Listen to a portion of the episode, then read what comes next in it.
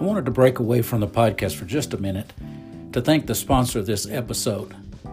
Now, if you've ever wanted to start a podcast, or if you've already started one but find it hard to do, why don't you try Anchor.fm? That's what I'm using for this podcast. Anchor.fm is the easiest, most flexible way to publish a podcast on the market. You can record, edit, add music, or anything else directly from your phone. That's what I'm doing for this ad. I'm recording it from my phone. You can record it from a tablet or your desktop. Best of all, it's free, totally free. So, if you ever wanted to start a podcast and all the distribution's handled by Anchor, everything's handled by Anchor, just try anchor.fm and you'll become a raving fan like I am.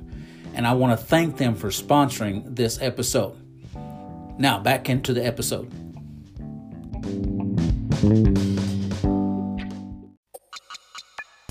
Welcome to the Discover You podcast with your host, James Hooper, spiritual and personal discovery author, speaker, teacher, and coach. James helps you find who you were created to be and guides you to the most fulfilling life you can experience. On this podcast, we'll guide you through discovering what energizes and motivates you, why you think the way you think, act the way you act, and react the way you react. We'll learn together how to grow through spiritual truths to become the best version of yourself possible. If you haven't yet, please subscribe so you won't miss an episode. Also, you can go to your favorite podcast platform and leave a review and rating. This will help others find us so they can begin their own growth journey. Well, I was having a thought the other day and kind of just worked it through my mind and was contemplating on it. And I want to talk to you a little bit about the truth about change. So, if you go to dictionary.com, uh, the first definition you come up to is says change means to make the form, nature, content, future course, etc., of something different from what it is or from what it would be if left alone. And so change is, you know, you can change person's name, change your opinion, and change the course of history. So the word change is, uh, it can be a sexy word. It can be a, a buzzword. Politicians love to use the word change because it incites something into people and gets them excited about uh, possibly having someone new in office or actually someone that's currently in office that's going to make some changes. That's kind of a whole thing about the, the, the incumbent is being attacked because they're saying the opponent is saying, we need to make changes, we need to make changes, we need to make changes. Well, the problem being is when, if they do get in office, it's almost impossible to make change because no one is willing to pay the price for change in our nation, in your life, in your corporate world, in your church, it's hard to make change. Change doesn't sound good when you're comfortable. Change, the word change. Now, I can tell you, for instance, I was brought into a situation, uh, church wanted me to come in and help them make some changes. They wanted me to help change, just change some things because they were just, they were bored of the way things had been. They were tired of the way things had been. They complained about the way things had been and how things were going. And so they brought, brought me in to make changes. And so I came in and I, I was there for a little while, kind of assessing things, uh, working with their worship team, bringing some change. Uh, you know, they were doing things, doing songs, uh, the contemporary worship songs they were trying to do, they were making them sound different. I mean, and so people are used to hearing those worship songs on the radio one way, and then when they hear them a different way at church, their mind is not. It's their mind is processing the two ways. In that, if you would do it the same way it's done on radio, or you know how people have heard it, then they're more comfortable, they can enter in. That's the whole thing about worship. This is not a teaching on worship, but if you're going to make some changes in worship, try to make your worship if it's if you're doing songs that are popular, that are on the radio currently, that people are already hearing, people already know, uh, especially with you know you've got YouTube and you got Bethel and you're getting all your songs from Bethel and from Hillsong and stuff like that, and they know it a, a certain way, and then if you say, well, we're going to put our flavor to it, well, that's that's okay, but if you change it so much, change the rhythm of it, change the the way you say the words, you know, the cadence of the words. People are going to spend most of their time during worship trying to process that change, and they're not going to enter into worship. So there's a little worship teaching. So anyway, we're brought into this church, and so one of the things I was I talked to the pastor and said, you know, this is one of the things I feel like we need to we could make a change.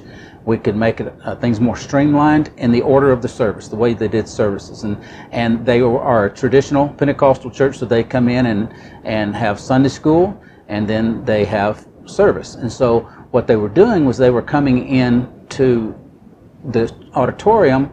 The worship team was getting set up. They were doing a, a worship song, and then uh, having a prayer, and then releasing everybody to their classes. Well, that took up you know a good ten minutes or so. By the time you know whoever's leading that gets up and talks and and does what they want to say, and so they're taking up a good ten minutes. Well, then they go into the classes, five minute transition time, and then the teachers would have a good 45 to 50 minutes to teach. And so, like at 10 till, they would ring a bell, you know, and so that was the warning. So, five minutes later, 5 till, they'd ring another bell saying, okay, it's time to leave classes. So, by the time they get out of the classes and get transitioned into service, it's right at 11 o'clock. Well, then the worship team does a good, you know, 20, 25 minutes or so, and then they do offerings and announcements. And so the pastor was having 20, at the most 25 minutes.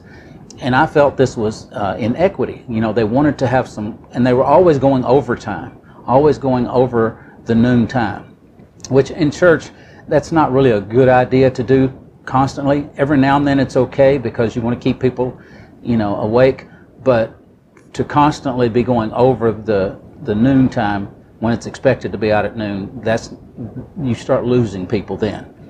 So I felt like the way to, to balance the inequity of the teachers having so much time and the pastor not having as much time was, okay, let's just come in, we'll go straight, if you're going to do Sunday school, let's go straight into our classes and start right at, you know, because they came in at 10, 10, 15 is when they finally got started, you know, that sort of thing. So if they would come in at 10 o'clock, go straight into their classes, have their class time, move the, the release time back, so you would have another, add another 15 minutes to your service time. So you'd have an hour and 15 minutes. That'd give you plenty of time to get everything done, and the pastor would have a good 30 to 40 minutes to speak. And me personally, I need all the time I can get. I can do it in a limited time. When I pastored, we had an hour long service. We didn't have Sunday school. We had an hour long service. And so I had to get used to preaching inside of uh, 30, 35 minutes because we did uh, 15 minutes of worship, you know, uh, 15, 20 minutes of worship, that sort of thing, and then we moved in. So anyway, they brought me in to do that. So this was the suggestion I made to the pastor, and so he called a meeting of the leaders. Well, actually, it was everybody that was doing anything at the church.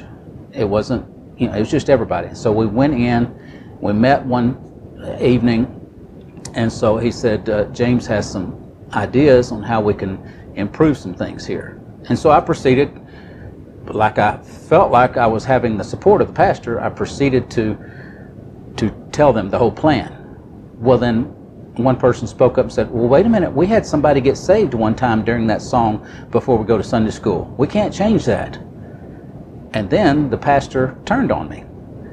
Well, you know, we're not like uh, you know the churches where you're from. We're we're you know we're country people. We're different. And I mean, just threw me under the bus.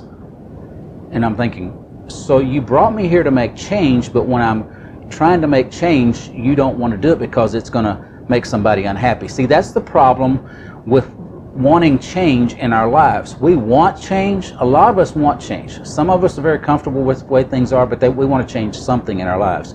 And so we're not willing, we want to change it, we're excited about change it, but when it comes to actually doing the change, making the changes, because it takes sacrifice it takes being uncomfortable for a period of time.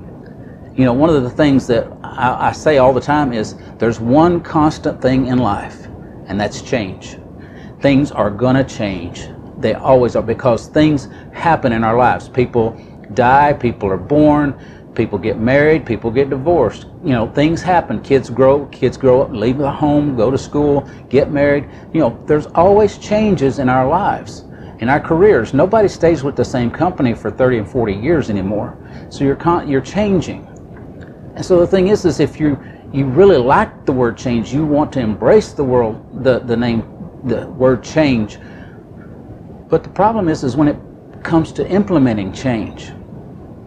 And so that's the, the problem with any political leader, any church leader, any organization, any business. If they want to make change, then they have to do it and they have to be willing to do some things to make changes. There's some other uh, meaning definitions for the word change.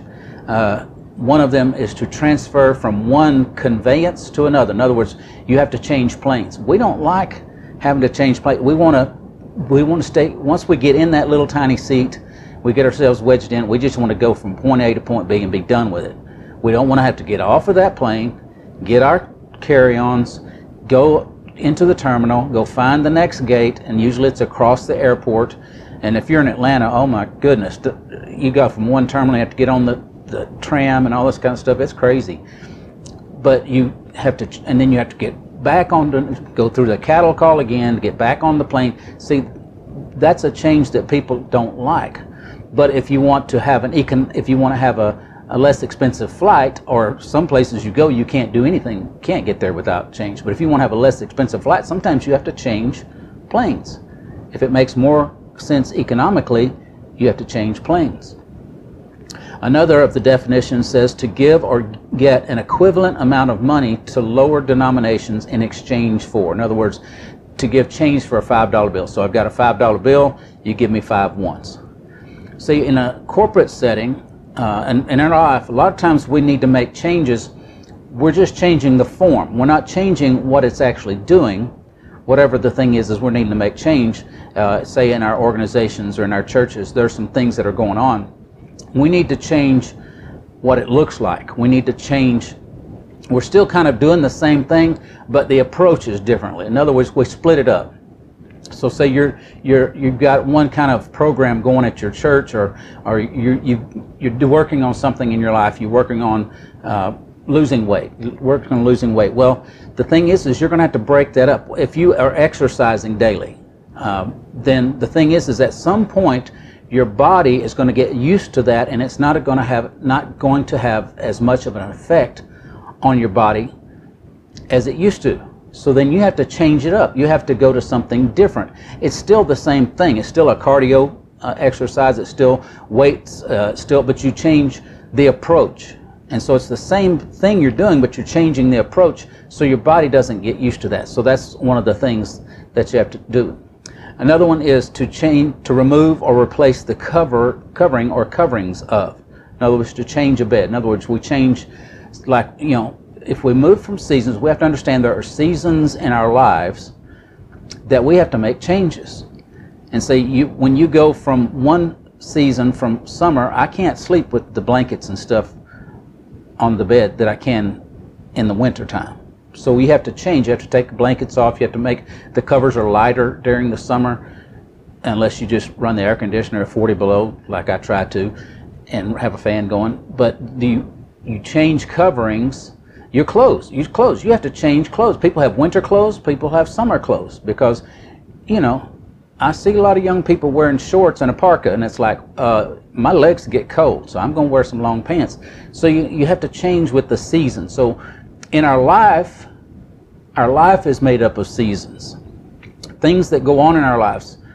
There are seasons. There's a time for everything. There's something that happens in our lives and something changes. So we have to adapt to that. We have to make changes to adapt to that. And so we need to learn to do that. Uh, Russian writer Leo Tolstoy says, Everyone thinks of changing the world, but no one thinks of changing themselves. And see, I see that so much on, on social media. I see so much, so many times people are saying, this needs to change, that needs to change, this is, this is it. And the, the thing is, is they need to change themselves. Now see, there are people, and people I know, that they're constantly having people issues in their lives. They're constantly having people issues in their lives. And it's always everybody, somebody did me wrong. They did me wrong. They did me wrong. Everywhere they go, everybody's doing them wrong. The problem is, is they're not realizing there's one common denominator in that whole equation. One thing that is constant about that whole, no matter what, if you change environments, if you change locations, if you change cities, if you change churches, if you change whatever you're changing, if you change jobs, if you, wherever you go, if somebody's always treating you wrong, there's one thing that's constant about that, and that's you. You are the one constant. So we need to reassess ourselves and say, listen, if this is happening everywhere I go, what what do I need to look at myself, look at yourself, and try to find out why that is happening. And you're going to find a lot of times it's your it's going to be your attitude, because when you've been say the first time it was it was true that somebody treated you poorly, treated you wrong.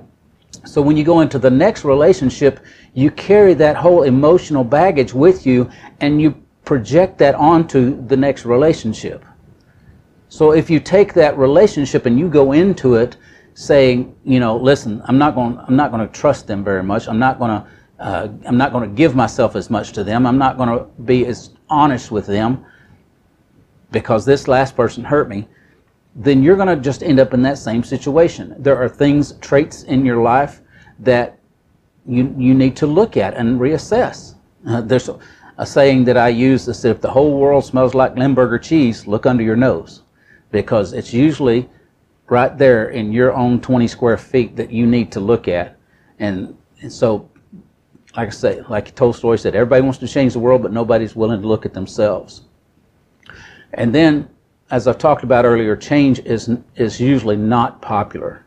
Uh, sometimes it's not popular with us, but it's not popular with those in our lives. Uh, say if you're a corporate leader, you're working, your management, uh, things like that, you're in a church, you're a leader in a church, and you see that changes, change needs to happen. As a leader, you are supposed to be able to see that that change needs to happen. The problem being is those people that you work that work under you in your corporation or those people that are members of the congregation, they're not going to see it as much because they they love the comfort. They love the consistency. And you know, not that we don't we don't want to be consistent. We want to be we don't want to be inconsistent all the time, but I'm saying there's a whole mindset that you get into. There's this comfort zone that people get into that becomes counterproductive.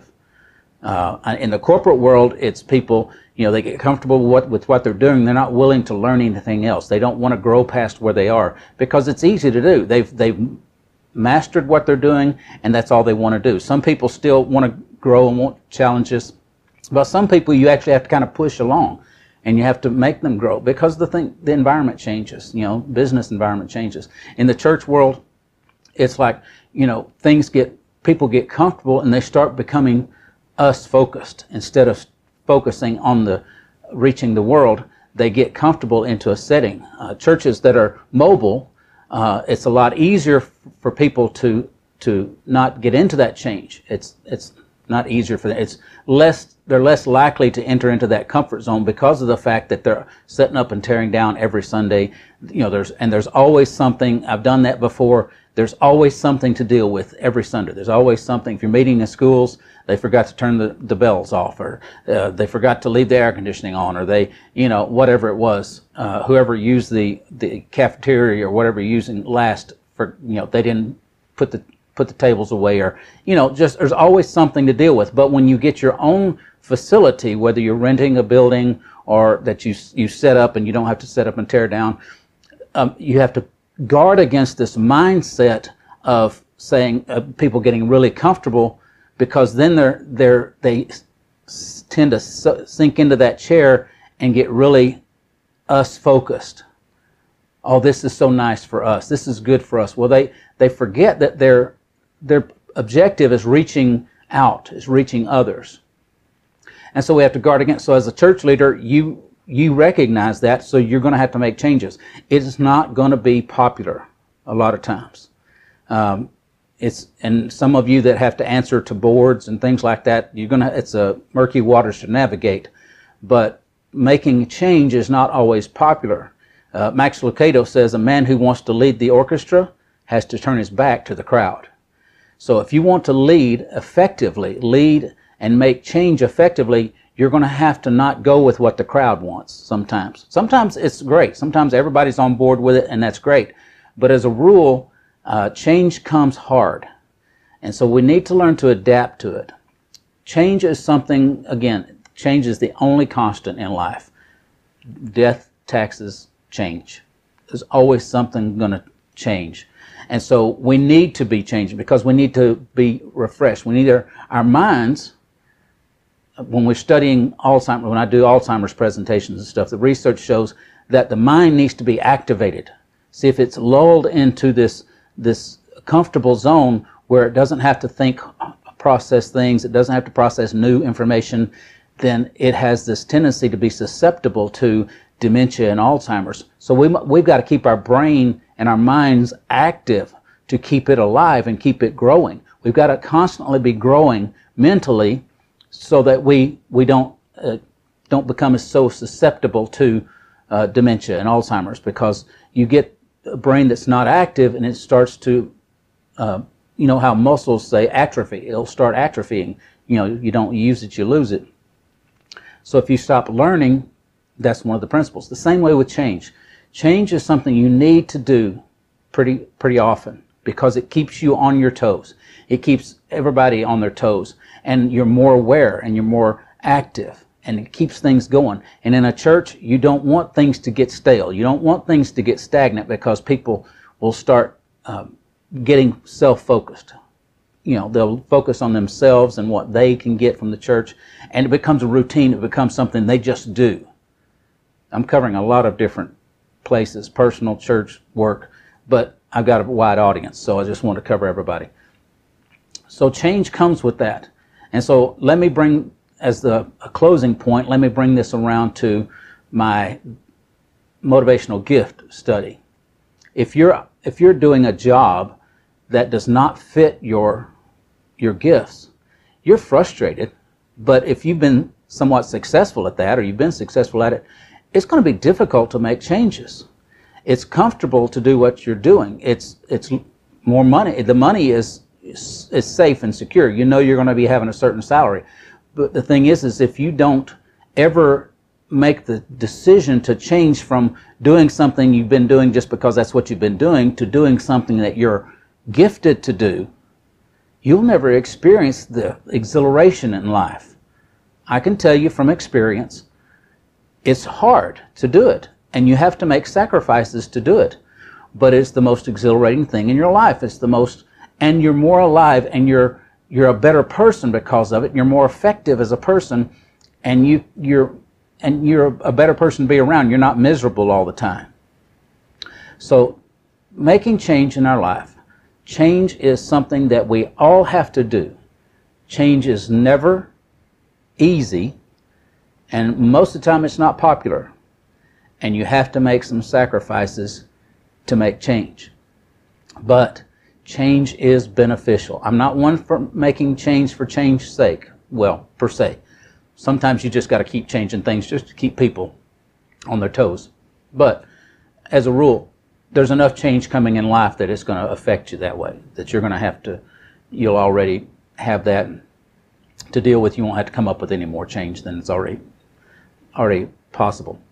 So anyway, I just want to spend this time about change because I felt like it was something that I wanted to, to talk to you about and something I think will be very beneficial to you.